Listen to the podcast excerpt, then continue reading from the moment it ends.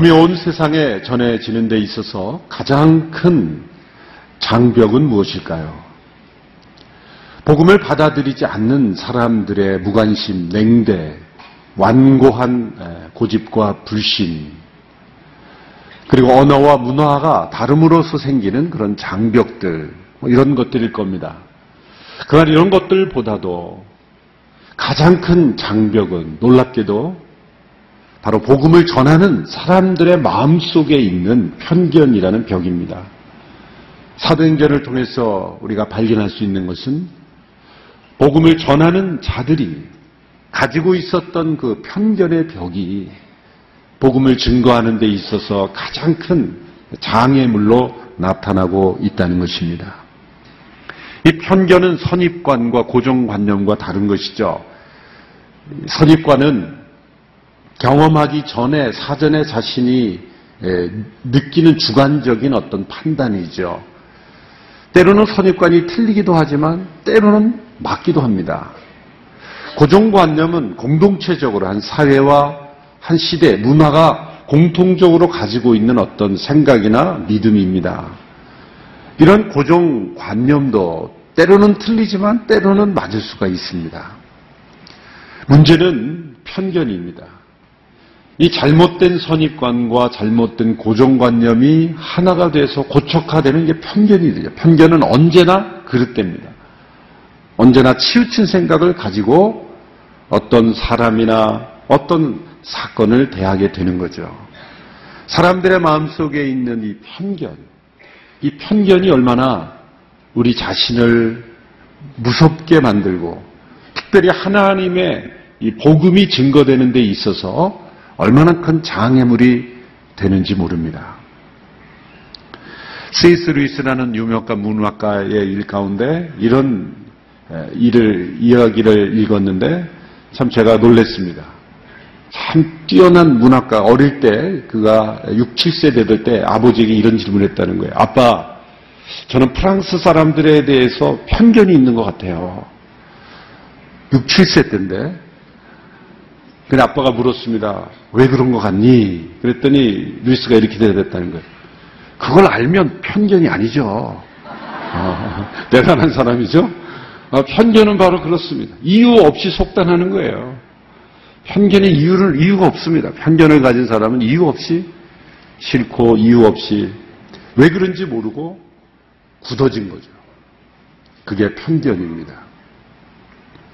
여러분 예수님을 믿고 구원받아 하나님의 자녀가 된 사람들, 그 성도들에게도 마음속에 깊은 편견이 숨어 있습니다.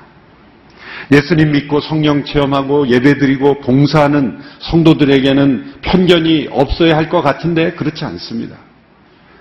하루아침에 오랫동안 형성되어 온 그런 마음에 심겨진 편견이 순식간에 사라지지 않습니다.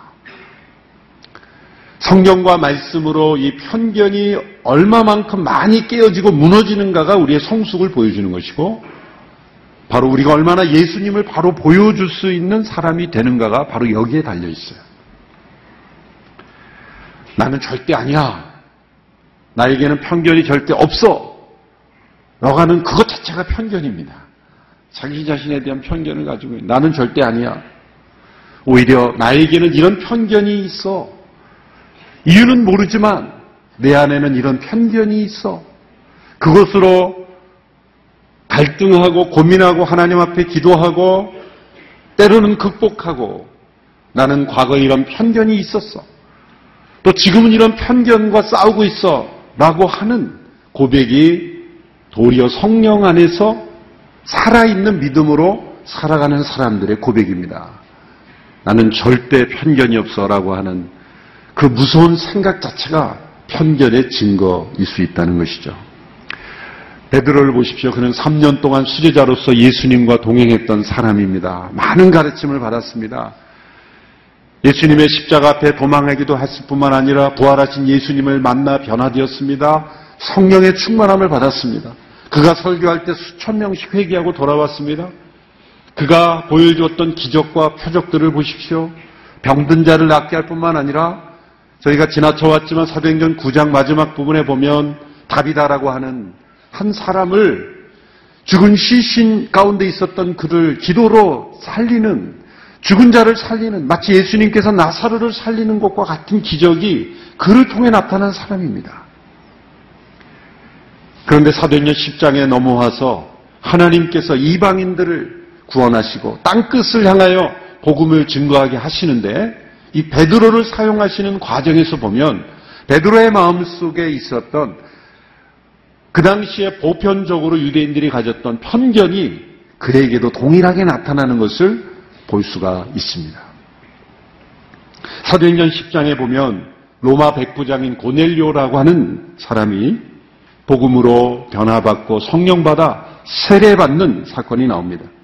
이 과정에서 베드로는 당시에 유대인들의 마음속에 있는 편견을 가지고 이 사건을 대했습니다. 고넬료는 로마의 고급 장교였습니다.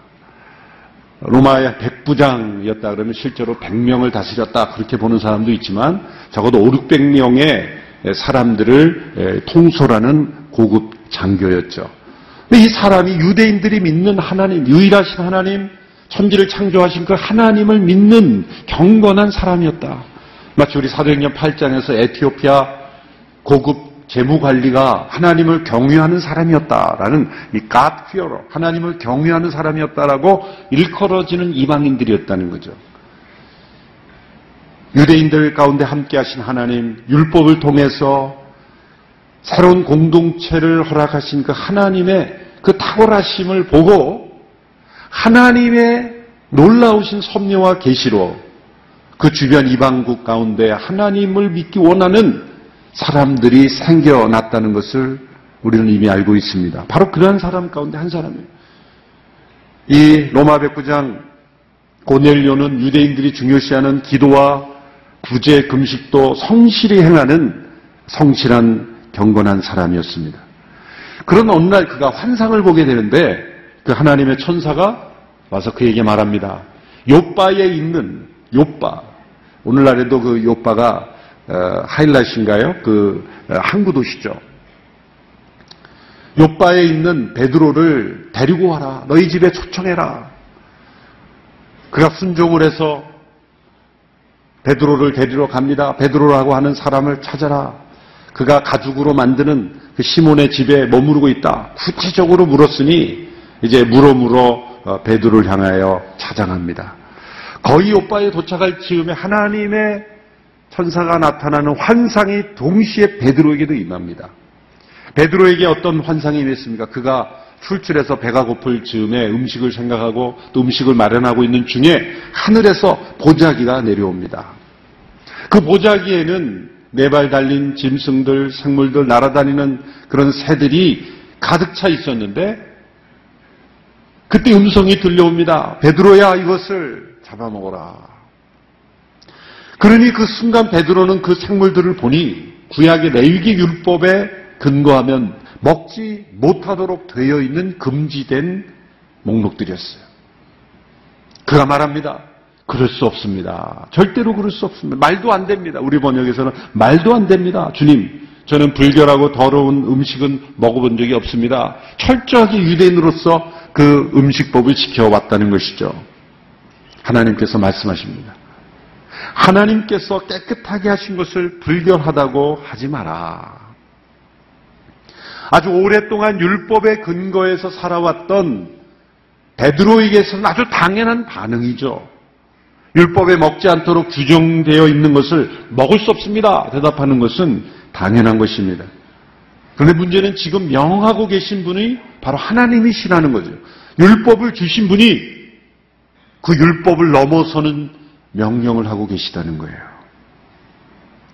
그런데 그럴 수 없다라고 대답하는 것은 어떤 말입니까? 율법을 주신 분보다 그 율법이 더 중요하다는 거죠.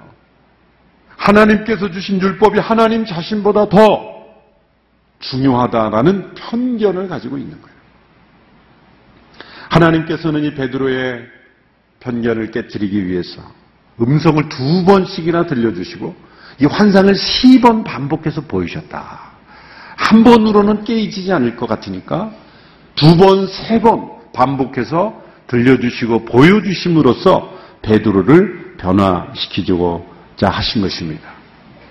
베드로는 성령 안에 있었기 때문에 하나님께서 무엇을 말씀하신지를 깨달을 수 있었어요. 그가 만일 성령 충만한 사도가 아니었다면 이렇게 여러 번 말씀하셔도 깨닫지 못할 겁니다.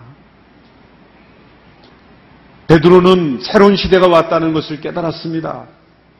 그들이 오랜 시간 동안 율법의 근거에 살아왔지만 이제 성령 안에서 율법이 폐지되었고 이제는 성령의 법을 따라 살아가는 새로운 시대, 새로운 그런 사람들로 살아가야 하는 시대가 왔다는 것을 깨닫게 하신 거예요. 그것 자체가 깨지는 것이 쉬운 것이 아닙니다. 사람의 결정, 사람의 판단으로는 절대로 깰 수 없는 겁니다. 성령 안에서 하나님의 특별한 계시를 통해서 깨뜨리지 않으면 깨어질 수 없는 그러한 사람들의 마음속에 깊이 있는 그런 편견이었다는 거죠. 하나님께서 베드로에게 이 환상을 보이신 이유는 무엇입니까? 이제 곧 고넬료가 베드로를 데려올 텐데 이러한 계시가 없이 고넬료라는 이방 로마 백부장이 와서 우리 집에 같이 갑시다 그러면 베드로가 가겠습니까? 절대 안 가죠. 그 당시 경건한 유대인들이 아닐지라도 이 유대인들은 이방인의 집에 들어가는 것조차 죄악시 여겼던 시대예요.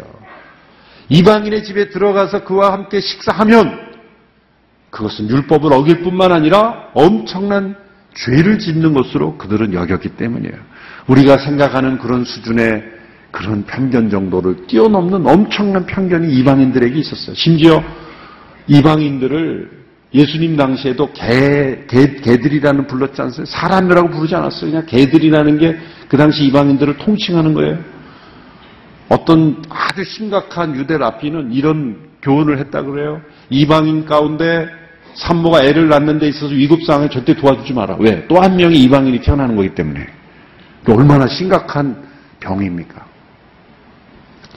그 정도로 깊은 이방인에 대한 편견을 가지고 있는 그런 유대인. 베드로는 그 정도는 아닐지라도 이런 환상이 없으면 고넬료의 집에 같이 가지 않았을 거예요. 이것은 대화를 통해 풀 수 있는 문제가 아니기 때문에.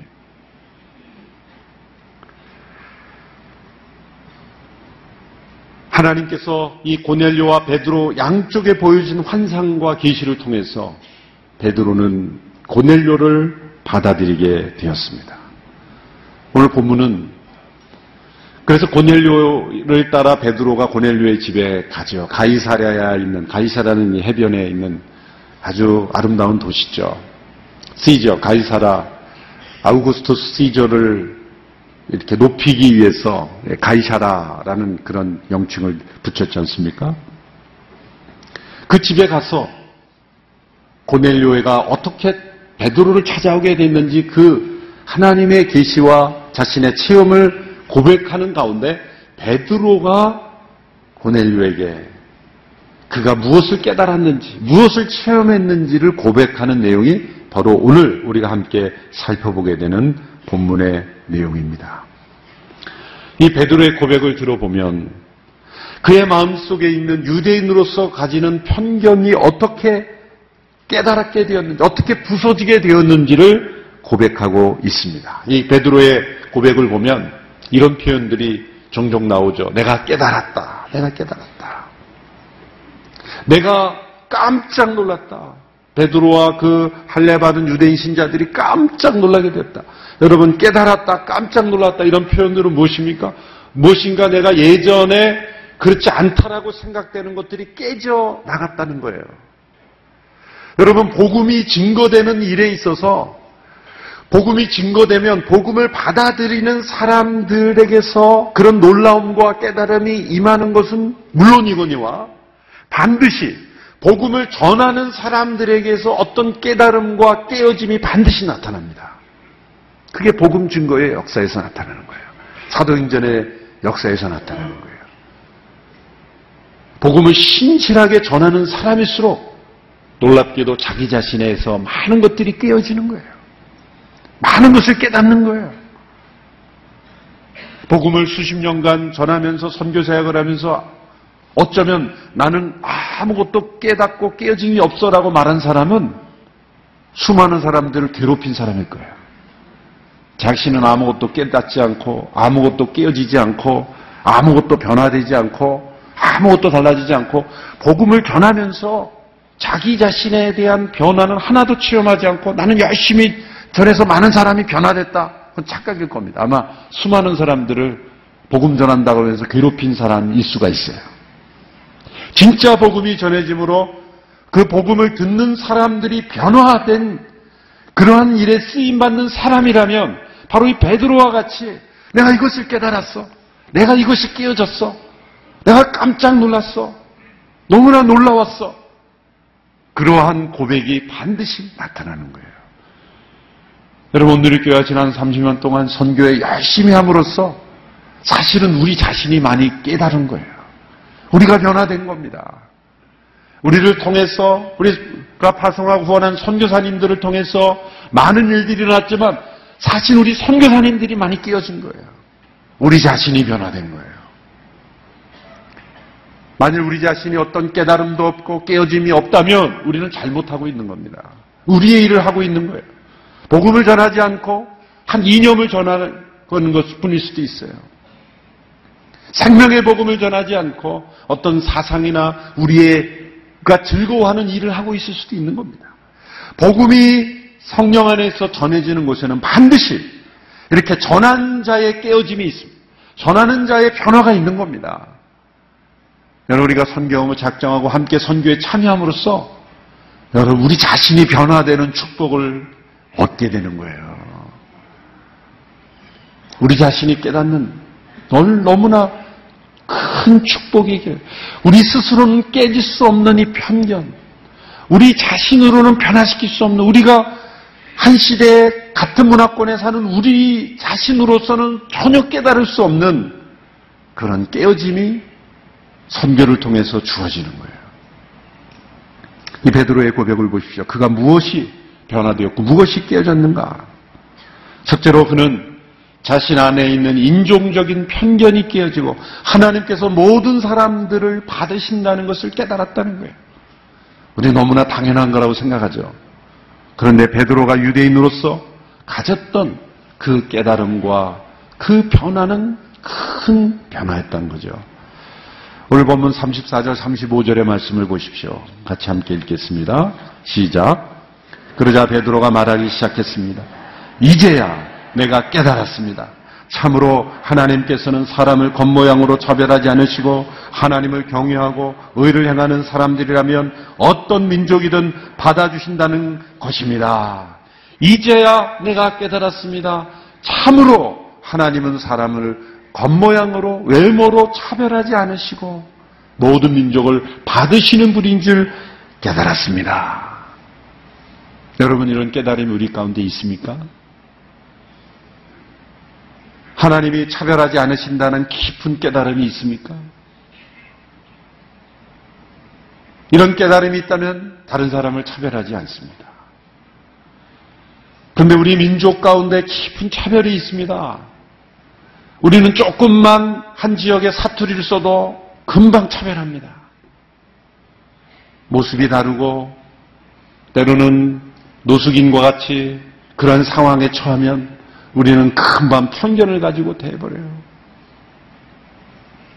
탈북민에 대한 편견 얼마나 심한지 모릅니다.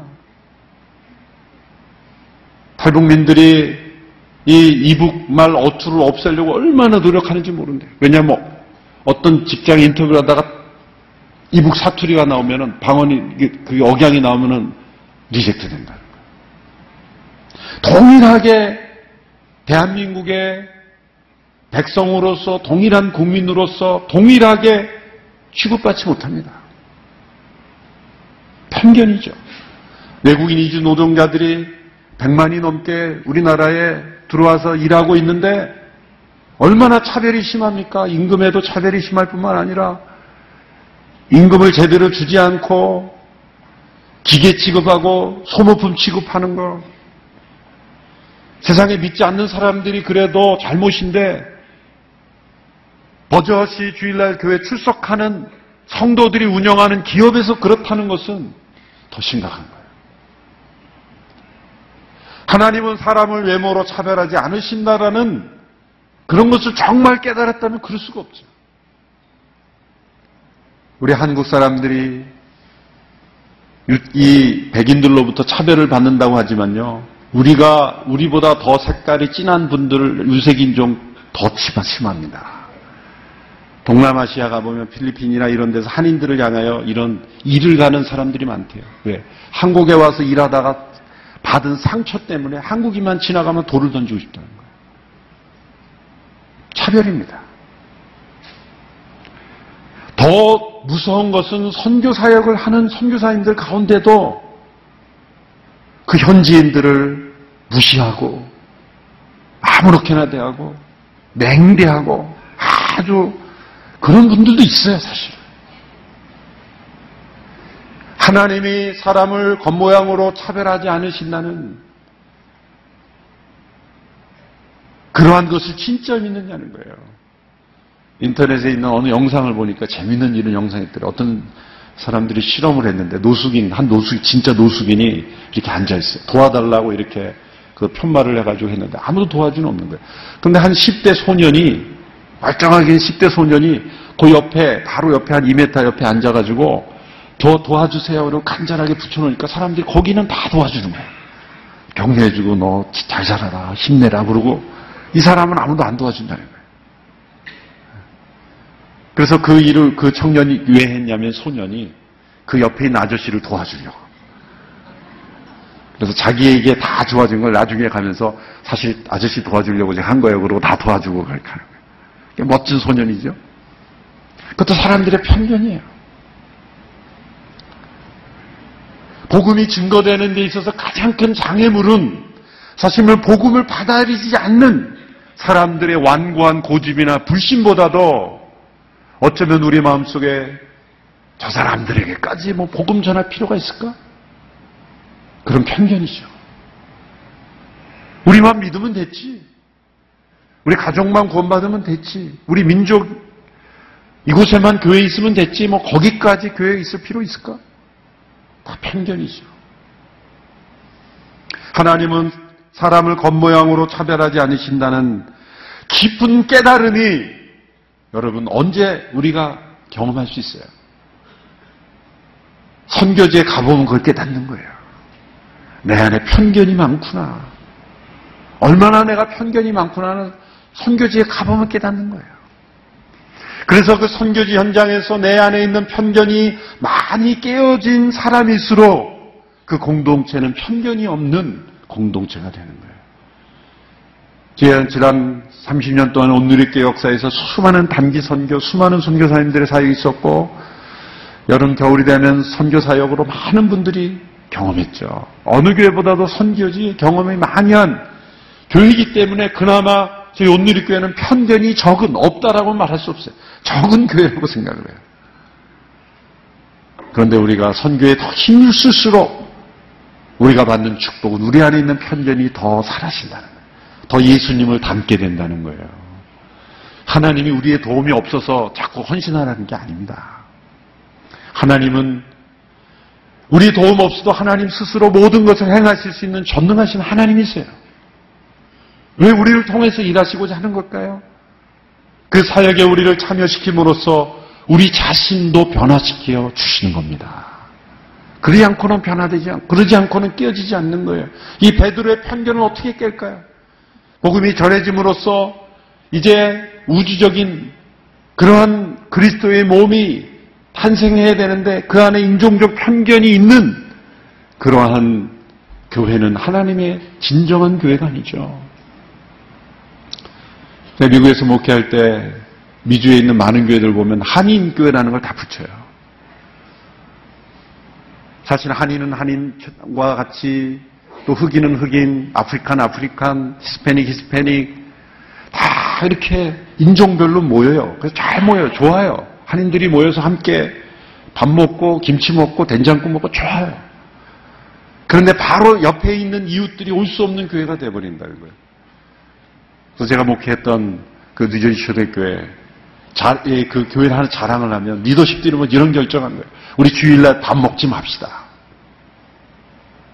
한인교회들이 당시에 밥을 안 해 먹는다는 거는 그건 엄청난 교회 성장의 걸림돌입니다. 부엌을 일부러 조그맣게 만들고 간단하게 커피 하나, 빵 하나 먹고 끝내잖아요. 왜? 우리가 자꾸 밥해 먹으면 우리 한국 한식 냄새가 짙게 되어서 외국 사람들이 올 수가 없는 거예요. 커뮤니티 교회가 될 수가 없다는 거예요. 아, 저는 그 장로님들의 결정에 경의를 표하고 싶었습니다. 정말 멋진 생각입니다. 그래서 그 교회 건물을 이웃 소방관들, 교사들, 그 커뮤니티 사람들이 자주 이용하는 최고 좋아하는 시설이 됐어요. 뭐 교육하고 뭐 행사하면 전부 빌릴라고 그래요. 왜냐하면 화장실도 너무 깨끗하고 새로 진 건물이니까 우리 타운에서 제일 좋은 건물이라는 거예요. 믿지 않는 사람 그러면서 외국인들도 와서 예배 참여하고 그렇게 됐어요.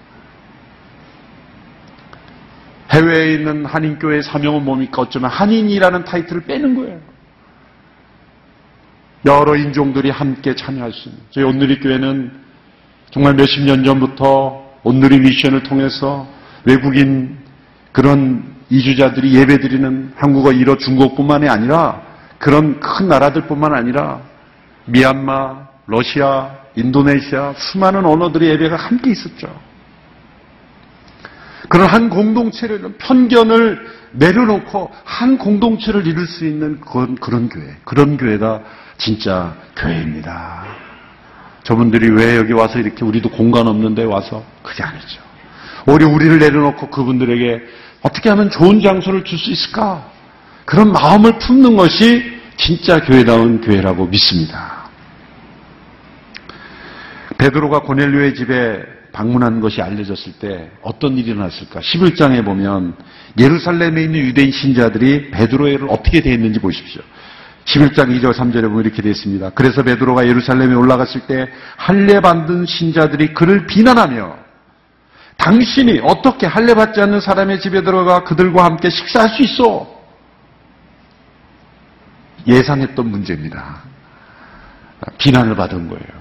당신이 어떻게 이방인의 집에 이것이 그 당시에 사람들의 유대인에 있었던 믿는 사람들이었음에도 불구하고 성령을 경험했던 사람에도 불구하고 있었던 편견이에요.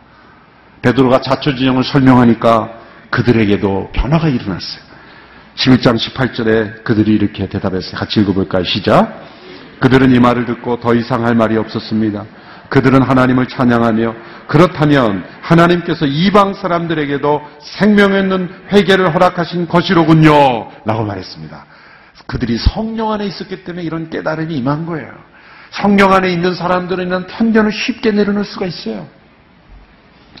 복음을 받아 생명 있는 회개를 허락하신 하나님은 인종을 차별하지 않습니다. 두 번째로 베드로가 깨달은 것은 무엇입니까? 하나님의 선택을 편애로 생각했던 편견이 끼어지고 그 선택은 우리를 증인으로 부르신 소명이라는 것을 깨달았다는 거예요. 오늘 보면 40절에서 42절의 말씀을 같이 읽습니다. 시작. 하나님께서는 3일째 되는 날 예수를 살리셔서 사람들에게 나타나게 하셨습니다. 그러나 모든 사람이 다 본 것이 아니라 하나님께서 미리 선택하신 증인들, 곧 예수께서 죽은 사람들 가운데서 살아나신 후 함께 먹고 마셨던 바로 우리에게만 보여주신 것입니다. 예수께서는 우리에게 사람들에게 말씀을 전파하라고 명하셨습니다. 살아있는 사람과 죽은 사람의 심판자로 그리고 하나님께서 세우신 이가 바로 자기 힘을 증언하라고 하셨습니다. 베드로가 무엇을 고백합니까? 부활하신 주님께서 우리에게만 보이셨다. 모든 사람들에게 다 보이지 않고 왜 우리에게만 보이셨는가? 우리는 걸 편애라고 생각했고 특권이라고 생각했지만 우리에게만 보여주신 것은 우리를 특별히 미리 선택하신 것은 편애가 아니라 우리를 증인으로 택하신 소명이라는 것이죠. 하나님께 먼저 선택받은 것 그것은 증인으로 부르심을 받은 거라는 거예요. 여러분이 먼저 다른 사람보다 먼저 믿게 된 것은 우리의 능력과 탁월함이 아닙니다. 내가 어쩌자고 이렇게 잘나서 먼저 예수님 믿게 되었는가? 착각이라는 거예요. 진짜 믿는 사람은 내가 예수님을 믿기로 선택한 것이 아니라 하나님께서 나를 택하여 불러주셨다는 것을 깨닫는 거예요. 나의 선택이 아니라 하나님의 선택입니다. 하나님의 선택을 깨달은 사람은 나를 먼저 택하신 것은 나를 증인으로 부르셨구나. 한 가정의 증인으로, 한 나라의 증인으로, 열방의 증인으로 한국교회를 부르셨구나. 하나님의 선택은 증인으로 부르신다는 거예요. 이것을 깨달았다는 거예요, 베드로가. 여러분 이런 깨달음이 우리 모두에게 있게 되기를 축원합니다. 하나님의 선택에는 왜라는 대답은 답할 수 없어요. 그것은 하나님의 은혜일 뿐이에요. 신비일 뿐입니다. 하나님의 놀라운 선비일 뿐입니다. 단지 우리가 할 수 있는 것은 무엇을 위하여 선택하셨냐요? 열매 맺게 하시려고. 증인을 위하여, 증인됨을 위하여 우리를 선택하신 것입니다. 그것은 일부만 사랑하시고 나머지는 미워하시는 하나님의 편애가 아니라 우리를 먼저 선택하셔서 열방을 향하여 증언하라고 하시는 하나님의 선택입니다. 출애굽기 19장 5절 6절 우리 개혁 개정 번역으로 우리 함께 읽어보겠습니다. 시작. 세계가 다 내게 속하였나니 너희가 내 말을 잘 듣고 내 언약을 지키면 너희는 모든 민족 중에서 내 소유가 되겠고 너희가 내게 대하여 제사장 나라가 되며 거룩한 백성이 되리라. 하나님의 선택은 선교적이라는 겁니다. 제사장적 소명. 온 세계가 다 하나님의 소유이지만 미리 소유된 백성이 된 것은 그들만 하나님의 소유가 아니라 제사장이 되라. 제사장은 그 제사장을 통해서 하나님께로 가는 존재인 것이죠. 하나님께서 우리들을 제사장 나라로 부르신 겁니다. 제사장의 소명이 우리에게 있는 거예요. 미리 선택받은 자가 이 증인된 소명을 감당하지 않으면 그것은 편견에 사로잡힌 거예요. 하나님이 나만 사랑하시는구나. 우리만 사랑하시는구나. 지독한 편견. 이것이 깨어져야 되는 거예요. 우리는 이 선교에 참여함으로써 하나님이 하실 수 없는 일을 우리가 대신하는 게 아닙니다. 우리가 하지 않으면 하나님이 할 수 없어가 아니라 우리가 선교에 참여함으로써 우리 안에 있는 편견이 깨어지고 편애가 아니라 하나님이 우리를 소명으로 부르셨구나. 그 하나님의 섭리를 깨닫는 거예요. 하나님께서는 미리 택하신 자들을 통하여 복음이 전해지기를 원하십니다. 왜 굳이 굳이 베드로를 고넬료에게 보냅니까? 그냥 직접 고넬료에게 나타나셔서 변화시키셔도 고넬료는 변화될 수 있는 사람이에요. 이미 경건한 사람이요. 기도와 금식도 하는 사람이요. 훌륭한 인품을 가진 사람입니다. 지혜도 있는 사람입니다. 깨달을 수 있는 사람이에요. 그에게 하나님의 계시를 풍성하게 부어주시면 고넬료 스스로도 변화될 수 있는 사람이에요. 사울을 만나 주셨듯이 다메섹 도상의 사울에게 나는 내가 핍박하는 예수라 그렇게 말씀하신 것처럼 부활하신 주님이 직접 고넬료에게 나타나도 고넬료는 전도자로 변화될 수 있는 사람이에요. 그런데 굳이 저 요바에 있는 사람을 가이사에 있는 사람에 가서 만나라 환상을 여러 번 보여주고 얼마나 일이 복잡합니까? 하나님의 능력에 비하면 간단한 일을 왜 이렇게 복잡하게 하실까? 왜 복잡해진 거예요? 우리 안에 있는 편견 때문에 복잡해진 거예요. 왜 그렇게 힘들게 일하십니까? 그것은 고넬료만 구원받는데 목적 있는 것이 아니라 아름다운 하나님의 공동체 그리스도의 몸을 이루기 있어서 먼저 믿는 자들이 선택된 자들을 통해서 이 증언이라는 과정을 통해서 함께 변화되도록 하시기 위한 하나님의 계획이에요. 굳이 안 가겠다는 요나를 왜 보냅니까? 너 안 가? 안 가면 마. 너 말고 사람 많어. 그렇게 하시면 될 것을 큰 물고기를 동원하시고 폭풍을 동원하시고 왜 이렇게 안 해도 되는 것 같은 일을 많이 하시죠? 그것은 요나 자체도 하나님의 목적이기 때문이에요. 니누에만 구원하시는 목적이 아니라 그 증언 자를 통해서 증언하는 그 사람 자체도 변화되고 더 성숙하게 하시는 하나님의 목적이라는 거예요. 요나가 얼마나 깊은 깨달음을 얻었겠습니까? 세 번째로 베드로가 깨달은 것은 성령님의 역사에 대한 편견이 깨어지고 모든 사람들이 동일한 성령 체험을 할 수 있음을 깨달았죠. 44절에 47절의 말씀을 보십시오. 같이 읽습니다. 시작. 베드로가 이렇게 말하고 있을 때 말씀을 듣고 있던 모든 사람에게 성령이 내려왔습니다. 베드로와 함께 온 할례 받는 사람들은 진자들은 성령의 은사를 이방 사람들에게까지 부어주시는 거 보고 깜짝 놀랐습니다. 사람들이 방언으로 말하고 하나님을 찬양하는 소리가 들렸던 것입니다. 이때 베드로가 말했습니다. 이 사람들도 우리와 마찬가지로 성령을 받았으니 물로 세례주는 것을 누가 막을 수 있겠습니까? 베드로와 유대인들이 깜짝 놀란 세 번째는 뭐예요? 아, 이 사람들에게도 성령이 임하시네? 그러니까 이 베드로와 유대인들은 어떤 생각, 편견이 있었던 거예요. 성령님은 우리만 체험한 거. 오순절 성령 강림은 우리, 우리만 체험한 거예요. 이거는 특, 특허낸 것처럼 마치 자신들에게만 있을 수 있는 경험이라고 생각했던 거예요. 그런데 자신들이 오순절 경험했던 성령님이 동일하게 임하고 그들에게도 방언 임하고 찬양의 소리가 흘러나오는 걸 보고 아, 이 사람들에게도 성령님이 임하시네? 그걸 보고 깜짝 놀랐다는 거예요. 여러분 성령 체험은 우리만 할 수 있는 게 아니에요. 복음이 전해지는 건 어떤 민족, 그 사람이 지식이 낮건 높건 사회적 지위가 어떤가 피부색이 어떤 건 어떤 언어건 간에 복음이 전해지는 곳에는 놀랍게도 성령님이 동일하게 다 역사하신다는 거예요. 그래서 온 교회가 다 하나가 되는 거예요. 그리스도의 몸된 지체가 하나 될 수 있는 것은 그것은 바로 성령님께서 동일하게 역사하시기 때문이에요. 세상의 다른 종교들은 의식을 통일함으로써 하나됨을 유지하려고 그래요. 동일한 종교는 어떤 의식, 제도, 뭐 의복 뭐 이런 걸 다 통일함으로써 합니다. 저희는 의복 통일 안 해요. 입고 싶은 대로 입고 만들고 싶은 대로 만들고 그래요. 중요한 것은 동일한 성령님이 임하신다는 거예요. 그래서 제도와 문화와 언어와 모양은 달라도 함께 예비하면 동일한 성령님께서 역사하시는 공동체가 된다는 거예요.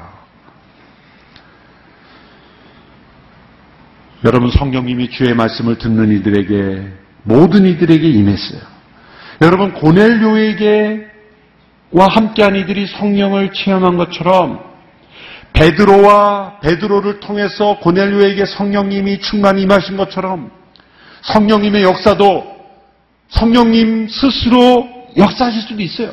그런데 하나님께서는 성령 안에 있는 사람들을 통해서 성령님께서 임하시기를 원하신다는 거예요.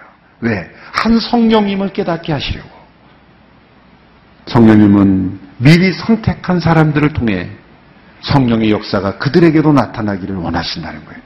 그러니까 그 땅을 밟아야 되는 거예요. 그들을 만나야 되는 겁니다. 그래서 그들에게 말씀을 전하고 기도할 때 성령이 그들에게도 역사됨으로 우리 모두가 다 한 성령 안에 한 백성들이 되는 것입니다.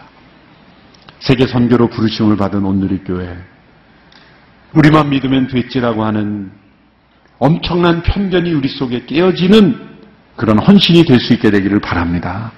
먼저 믿고 선택받은 것이 나의 영광, 나의 자랑, 나의 교양, 나의 능력이 아니라 선택을 통해 일하시는 하나님의 소명임을 깨닫는 우리 안에 있는 편견이 무너지고 하나님의 깨달음으로 가득한 우리 모두가 되기를 바랍니다. 모든 사람에게 성령의 역사가 부어질 수 있다는 이 놀라운 믿음을 가지고 온 세상 사람들에게 복음을 전하는 우리 모두가 되어지기를 바랍니다. 하나님은 우리의 도움이 필요하시다는 것이 아닙니다. 하나님은 우리를 깨뜨리시면서 변화시키면서 복음이 증거되기를 원하신다는 걸 기억하시고 오늘 우리가 함께 선교원금에 작정하고 선교사에게 참여하는 것은 바로 우리 자신을 위한 것이라는 것. 그것을 깨닫는 우리 모두가 되기를 축원합니다. 기도하겠습니다. 하나님 아버지 복음이 증거되는 일에 있어서 전하는 자가 깨닫고 변화되는 놀라운 은혜 주신 것을 감사합니다. 베드로와 그와 함께한 유대인들이 깨닫고 놀라고 깨어졌던 그 깨달음이 깨어짐이 우리에게도 있게 되기를 간절히 원합니다. 주님 선교에 헌신하며 선경금에 작정하며 우리 자신이 더욱 깨어지기를 원하며 우리가 깨닫지 못하고 알지 못했고 누리지 못했던 하나님의 부유하심을 깨닫고 누리는 우리 모두가 되게 하옵소서 예수님의 이름으로 기도합니다. 아멘.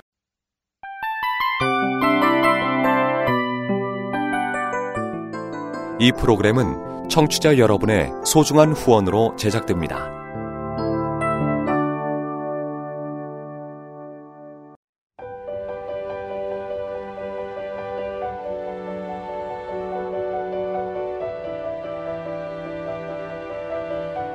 세상에는 수많은 교회들이 있지만 더 깊이 있는 말씀 강해를 찾기 위해 크기로만 교회를 선정하지 않습니다. 보다 좋은 영적 콘텐츠를 더 많이 나누기 위해 방송비를 받지 않습니다. 1년 365일 복음만 전하고 싶어서 우리는 광고를 하지 않습니다. 온누리의 복음을 땅끝까지 CGN TV와 함께 땅끝 성교사가 되주세요